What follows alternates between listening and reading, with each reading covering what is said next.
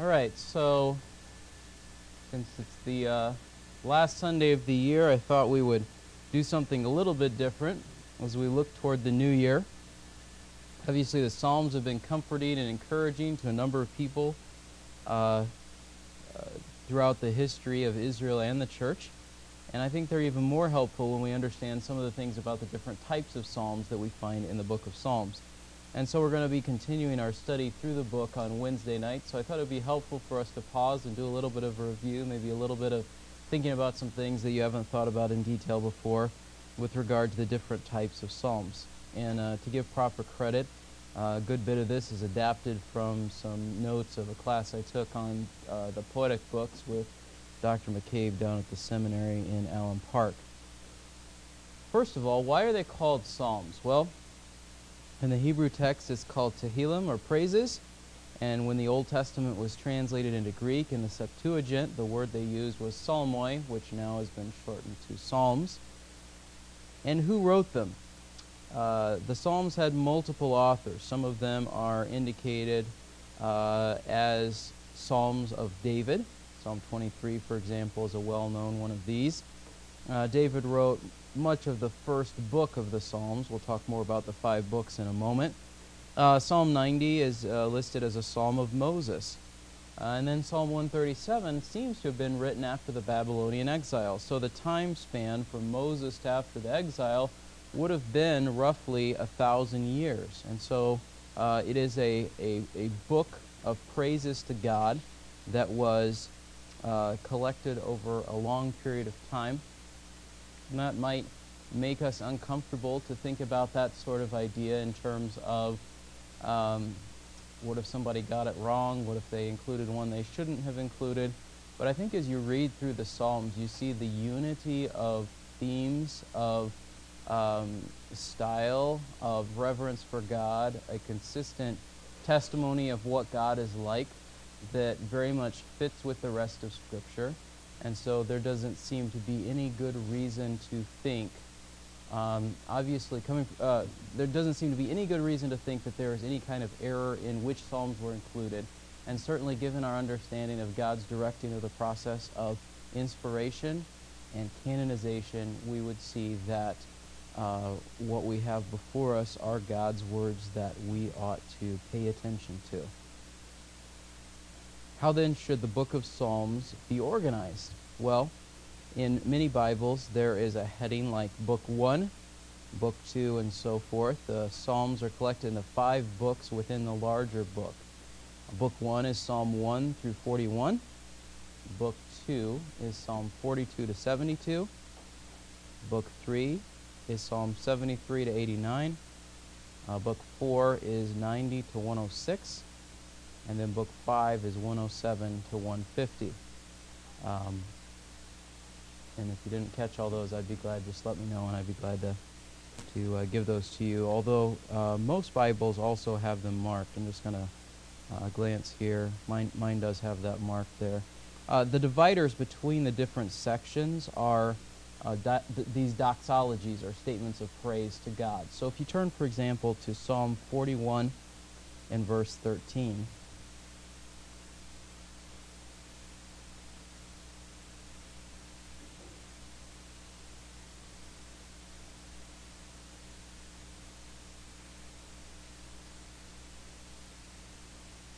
It says there in verse 13, Blessed be the Lord, the God of Israel, from everlasting to everlasting. Amen and amen.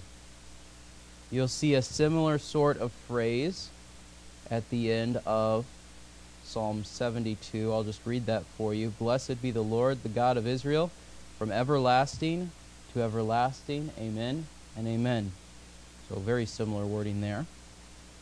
And then again in Psalm 89, verse 52, Blessed be the Lord forever. Amen and amen. Psalm 106, verse 48 says, Blessed be the Lord, the God of Israel, from everlasting, even everlasting. And let all the people say, Amen. Praise the Lord. And then, Book 5 ends with Psalm 150, which in its entirety is a statement of praise to God, with statements like, let everything that has breath praise the Lord. praise the Lord. Which then I think also uh, is an appropriate place for us to think about the headings that we see at the tops of the Psalms. Were the headings part of the original text? And I think most conservative scholars, and I think this is a, a reasonable position to take, would say that the headings themselves are not inspired, but they are historically accurate. In other words, if it was ever to be noticed that there was some sort of conflict between the heading and the text of the psalm, we would side with the text of the psalm because that was what was originally inspired as it was given. The heading is accurate historical information that was added by um, devout scribes fairly early on in the history of the collection of the Psalms. And so, um, what impact does it have if we, for example, did not have the headings? Well, uh, on the one hand, it would lead to less confusion because there are statements in the uh, headings that we are not certain about.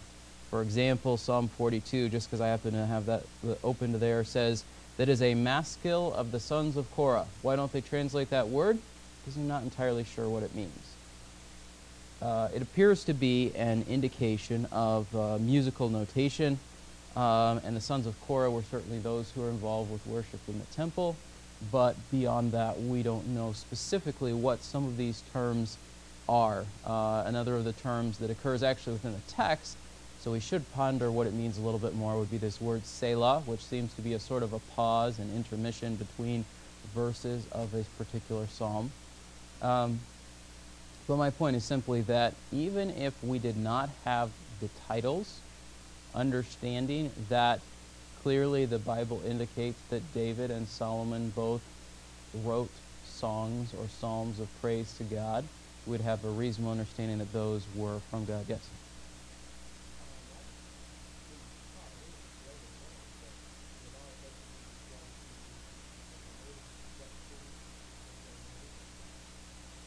Right. And there's, I think, at least two or three different possibilities. Um, so uh, again, I think we would recognize that it is a, um, not that it has no significance for the text, but that it is indicating something of pause, pronunciation, something along those lines, as opposed to, um, it doesn't seem to be largely affecting the meaning of a particular phrase other than perhaps for emphasis, as, as you're saying there. So, um, but so we see some of these unfamiliar words in the Psalms, and the main point that I'm trying to make is that the ones that are in the titles seem to be connected with how the song was to be sung, uh, or who it was for, or perhaps who wrote it. But even apart from that information, there is there are parallels between the Psalms and certain sections of Scripture that would also give us some hints as to who authored them. Why are they grouped the way that they are grouped? Clearly, they are grouped according to these five books, and I think we certainly don't want to lose sight of that. But uh, there is also the possibility of looking at them in terms of their author, David, Moses, and so on. We could consider how a particular psalm would have been used during the Jewish calendar and celebrating various feasts or we could analyze the form of a psalm and look for similarities in structure. What are some of the advantages or disadvantages of these methods? Grouping by author is an option, but is not helpful in the same way that a, a topical collection would be per se. And I realize the Psalms are not primarily about us, they are about God, and yet there is value for us in them, and so we should, we should think through some of these things. Um, Secondly, determining the way a particular psalm might have been used in the Jewish calendar is also challenging, or even the exact historical situation in which it was composed. Many of them, I think, are intentionally generic or vague so that they have a broader use than just the individual circumstance of the person who composed it or who is going through that particular time. For example, um, the fact that we see a word like my enemy or enemies, as opposed to Goliath or Absalom, means that instead of necessarily focusing on all of the historical details of that situation, we can instead say, what does this say about God generally? On the other hand, there are certainly certain psalms where there is a clear connection between those historical events in the psalm. Uh, psalm 3 verses uh, 2 Samuel 15 to 18, where it is David versus Absalom. It seems pretty clear that that is the enemy that is in mind, and it, it, it lends better understanding to some degree to both of those situations. Examining the form, I think, can be helpful with one major um, hesitation or disclaimer. Unlike many recent scholars, when we see a psalm that claims to be written by David, we would accept him as the author.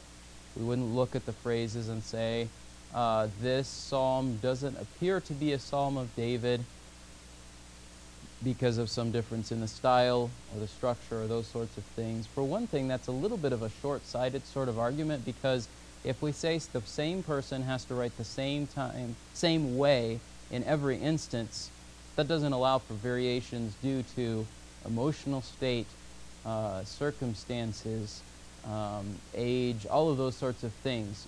No author is exactly the same in everything that they write.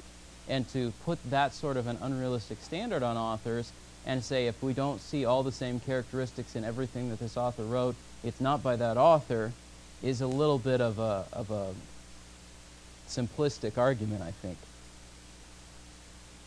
Furthermore, a lot of the times the reason that those sorts of things are raised are because the person is coming from a perspective that says these are not authoritative from God, these are just randomly picked out of a hat and they all got thrown together. And so we've got to sort of unravel the ball of yarn and figure out which one came from what oral tradition. And and that's clearly not where we're coming from.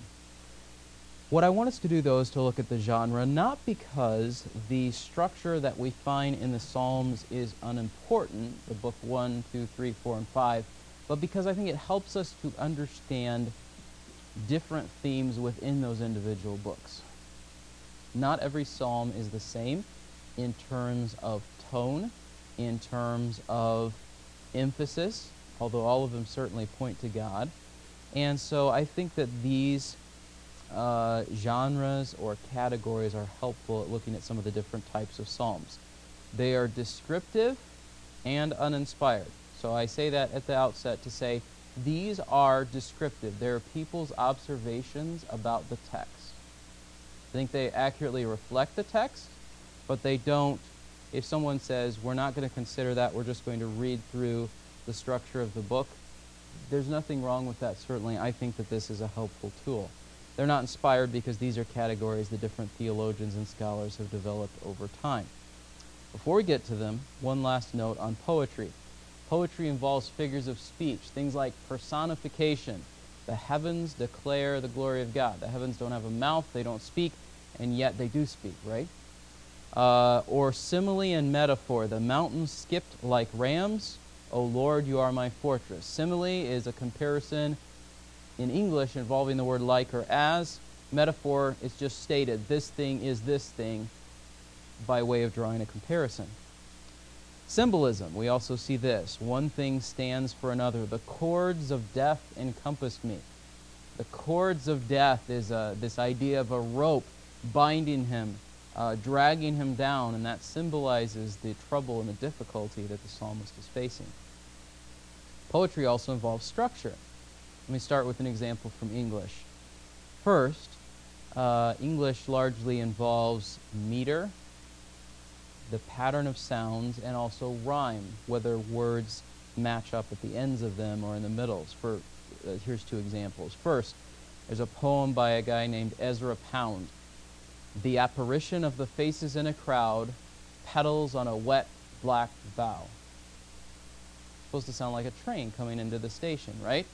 The apparition of the faces in a crowd, petals on a wet black bough. So that's an example of poetry in English. Uh, a little less serious poem, but one I think helps illustrate the idea of rhyming. A panther is like a leopard, except it hasn't been peppered. Should you behold a panther crouch, prepare to say ouch. Better yet, if called by a panther, don't enter.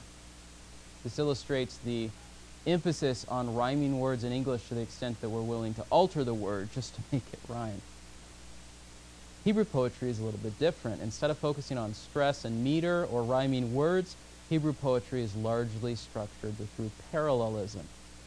There are three main kinds of parallelism. There's a lot of subcategories, but the three main ones would be the same ideas repeated in a synonymous way. For example, Psalm 117 and verse 1 Praise the Lord, all nations, laud him, all peoples. Same idea, right? Different words, same idea.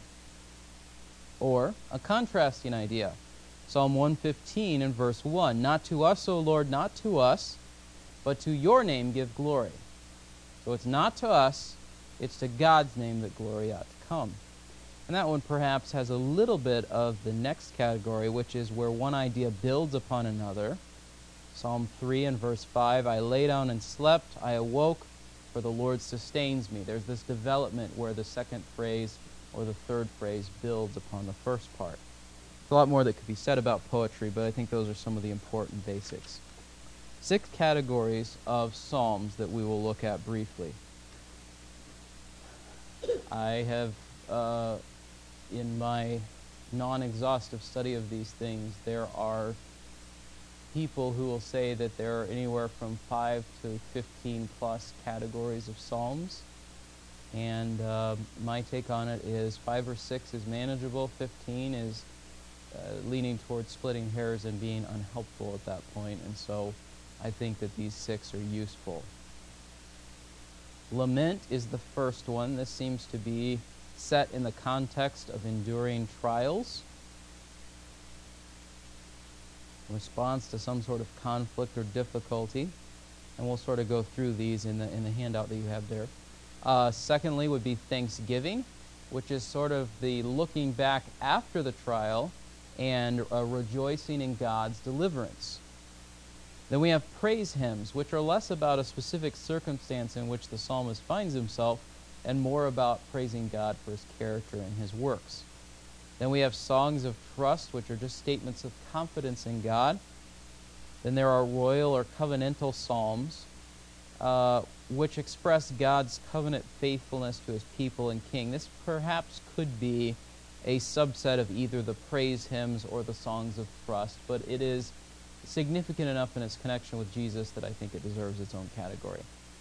And then wisdom or law, instruction about righteousness. We see a lot of parallels between these sorts of psalms and what we see in Proverbs, for example. So uh, we'll look at the pattern, a couple of examples of each as we have time, and then uh, you'll have this for future reference. So we'll start out with lament. So turn to Psalm uh, 13 and Psalm 12, which should be right near each other there in your Bible.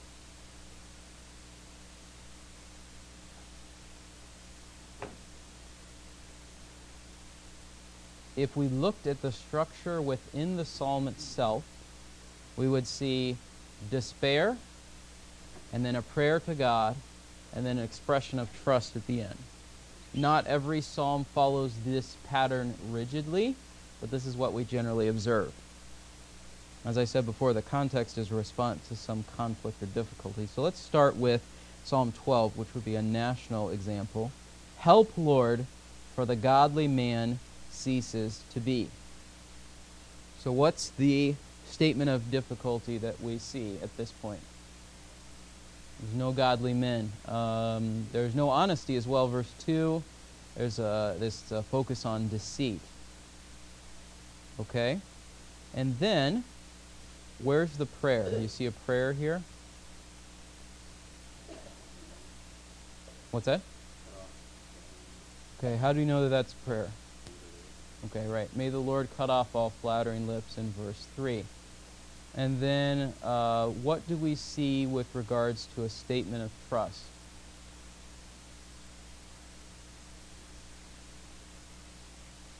Okay.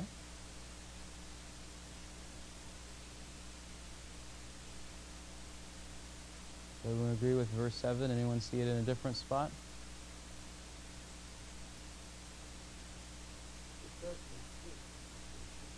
Yeah, you could argue either six or seven, I think. But both of those sort of build to this expression of, of trust that is uh, summed up well in verse 7. God will keep them, God will preserve him. Um, probably him being the leader of the people, them being God's people collectively. So, we see all of these characteristics. Uh, common words or phrases. Uh, one would be help. Do we see the word help? Yep, that's how it starts out. Um, do we see this idea of uh, forgetting? Not so much in this one, I think, but certainly implied. Um, do we see the word uh, enemy?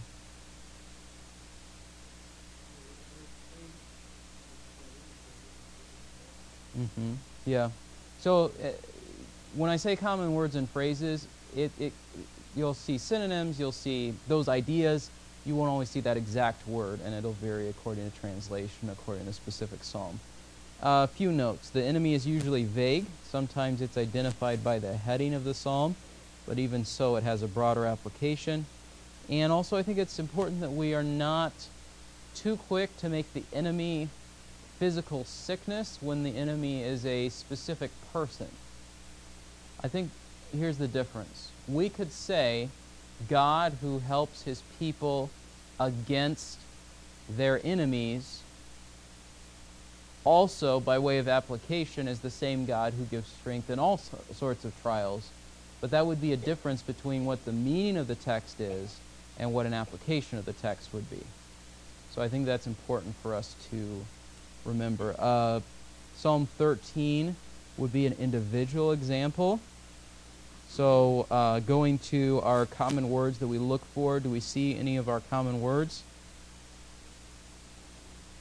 Okay, yeah, we see how long it's repeated several times here. One, two, three, four. Four times. Right? Mm-hmm. Right. So the statement of difficulty is Will you forget? Will you hide? Will I have sorrow? Will my enemy be exalted? And then where's the prayer?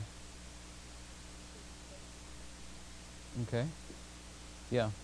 Vindicate, uh, consider an answer, um, uh, connected with that, enlighten my eyes. And it's interesting that the prayer gives a reason for why God should answer the prayer. Verse 4 because if God doesn't help, my enemy will say, I have overcome him, my adversaries will rejoice. And then what's the statement of trust?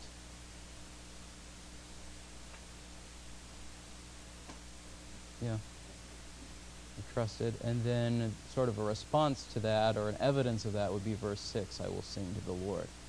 And so we see a number of laments throughout the book of Psalms. I don't have an exhaustive list here and there's going to be a little bit of variety in how different people classify the Psalms, but there are a lot of laments, particularly in the first part of Psalms, and so I think it's an important category for us to understand. Uh, let's go to a psalm of thanksgiving. Uh, psalm 32 would be an individual statement of thanksgiving.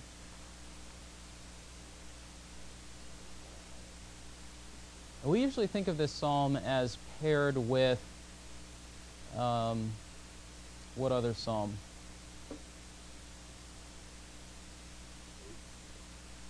What's that? Uh, to some extent. Psalm uh, Psalm 51. These are David's two psalms with regards to his sin with Bathsheba. Yeah, and um, some people see uh, verse 30 or Psalm 32 as more of a a uh, general statement. Uh, you know, Psalm 51 would be uh, my specific experience of repentance, and Psalm 32 would be everyone's. But it still has somewhat of an individual flavor to it. So, you know, if you wanted to say Psalm 32 is also a national, then yes, but it would be two different sorts of deliverances. Uh, Psalm 32, deliverance from sin Psalm 124 would be deliverance in battle, help, and so forth along those lines. So, uh, generally, it's just a thanksgiving for answered prayer. I've prayed to God, and He's answered my prayer. Um, so, for example, in Psalm 32, we see what, what does the prayer seem to be?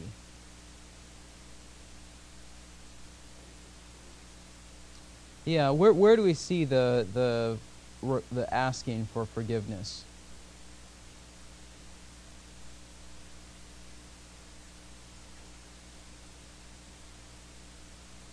Mhm. I think verse 5 is where the actual statement of prayer is. I acknowledge my sin to you. I did not hide my iniquity. I said I will confess my transgressions. You forgave the guilt of my sin. So he starts out with this statement of blessed for forgiveness. And then he sort of goes back to saying what the situation was, his prayer, and then sort of makes an application to it in the later part of the psalm. Um, what are some of the some of the words we see? We see also this idea of help, but the help is somewhat different. I don't think we see help in this one so much as we will in the uh, in Psalm 124. Uh, but we do definitely see this idea of hearing my prayer. Uh, this idea of the need to pray, this idea of being delivered or forgiven. Um, and certainly that's described in the, some of the poetic language in verses 6 and 7. Surely in a flood of great waters they will not reach him. God is delivering, God is, is helping in that sort of situation. Uh, there's a little more variety in the words that we see of these types of psalms, but they seem to be connected with some instance, a prayer. God has answered that prayer. Turn over to Psalm 124. I think we'll, we'll see it here as well.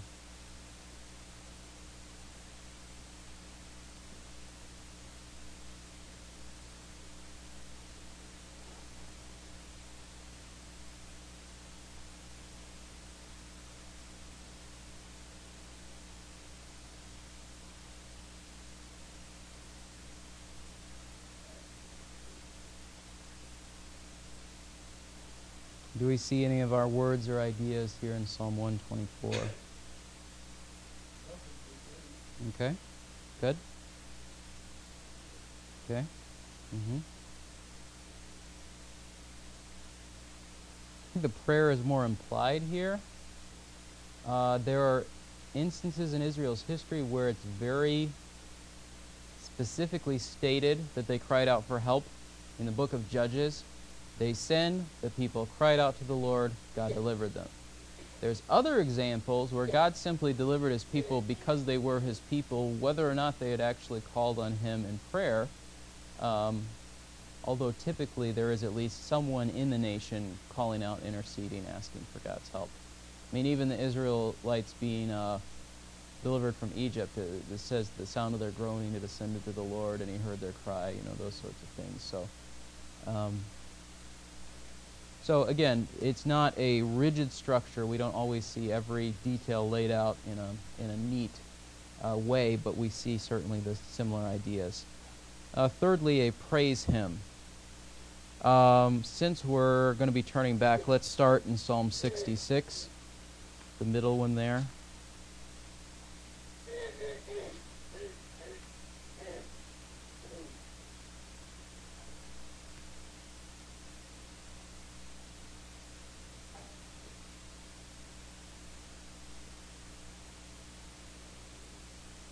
Now, is there overlap between Thanksgiving and Praise Hymn? There is to some degree, and so uh, there's not always a clear cut division between all these categories, but I think there's enough distinctions between them that they're still helpful to consider.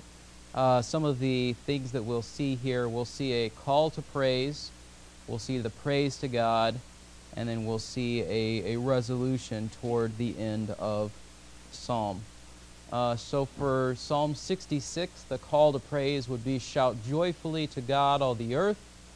Come and see the works of God. There's actually several of them. Um, Shout joyfully to God, verse 1. Come and see the works of God, verse 5. Bless our God, O peoples, verse 8. And perhaps even verse 16. Come and hear all who fear God. But then we also see the specific statements of praise. Be, say to God, How awesome are your works, verse 3. Uh, verse 4, All the earth will worship you. Uh, following the call to praise in verse 5, we see verses 6 and 7. He turned the sea into dry land. Verse 7, He rules by His might forever. And then verse 8 is followed by Who keeps us in life. You have tried us, O God, um, uh, carried us through all this affliction. We will make offering, uh, and then I will tell what he has done for my soul. And then verse 20 is sort of the resolution or the summing up of everything. Blessed be God, who has not turned away my prayer, nor his loving kindness from me. So, some of these words we would see uh, glory, majesty, splendor. We would see God's name. We would see this idea of shout and sing. We'd see this idea of let us praise, fearing God or the Lord, and this idea of blessing. Do we see any of those words in this particular psalm?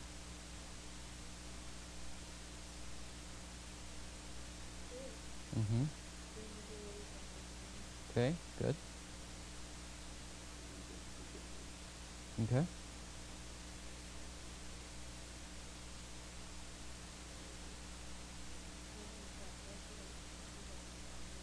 Okay. Mm-hmm. Mm-hmm. And I think what we'll see is the calls to praise will be very similar. The specific things that we praise God about will be somewhat different from from psalm to psalm. Um, uh, flip over to Psalm 33 briefly. We can look at another example.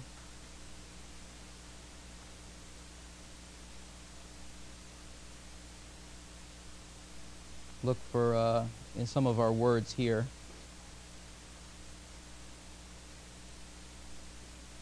Okay, you see sing several times.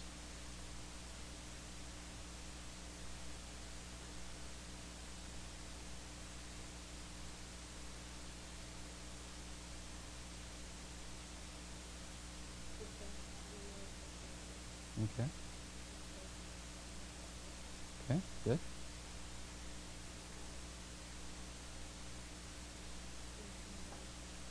Okay.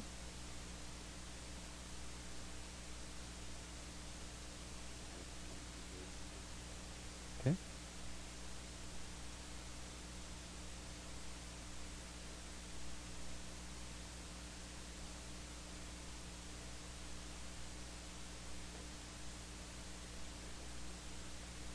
Mhm. Just a quick comment there on verse 12. That's not talking about the United States as much as people like to put it on cards and at the headings of stationery. It is, in fact, referring to Israel.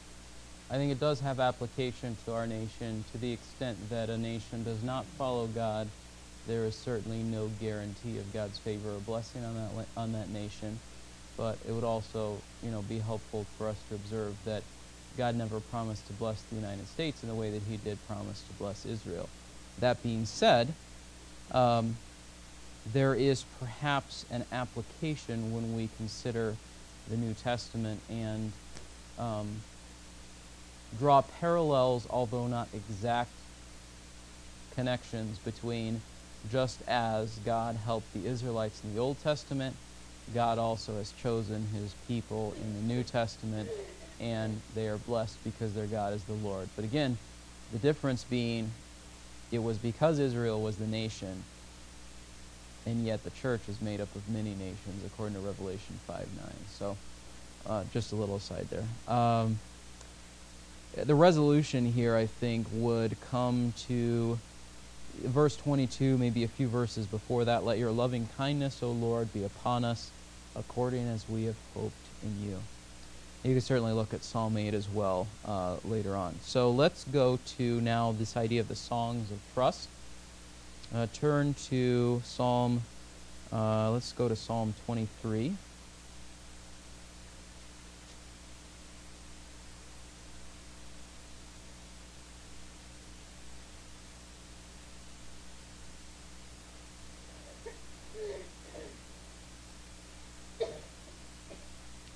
It starts out with a confident expression of trust in God. The Lord is my shepherd, I shall not want.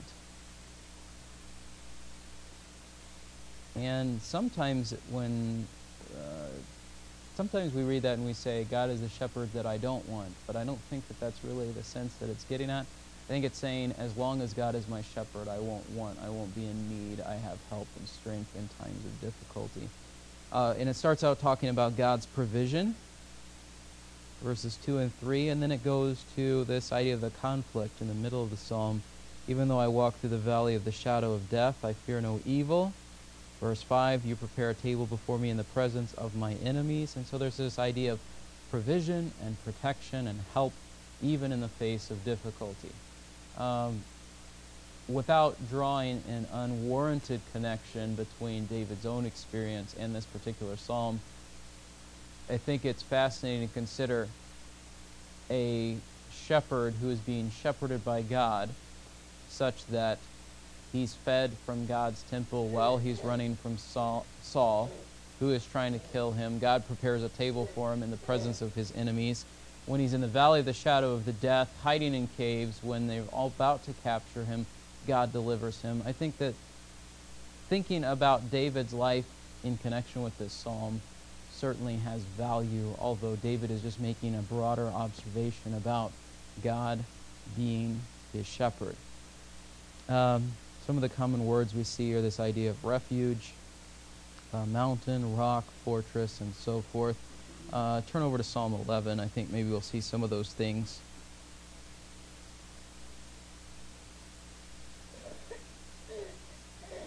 So look for some of these uh, common words here in Psalm 11. Okay.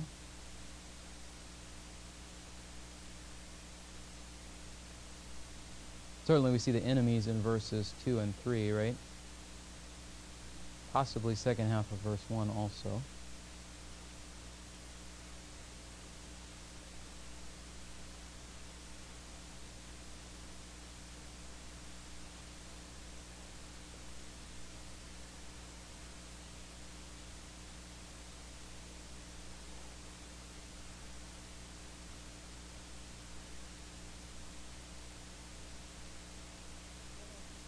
Mm-hmm.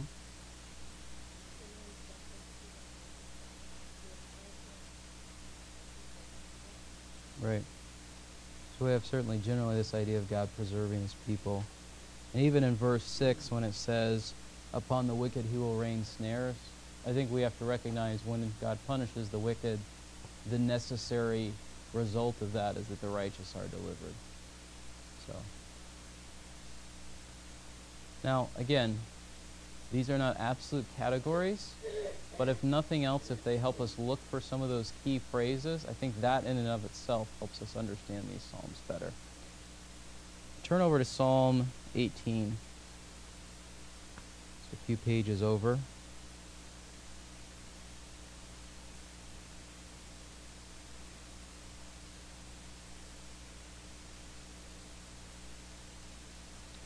These are concerned with the covenant relationship of God with Israel or with her king.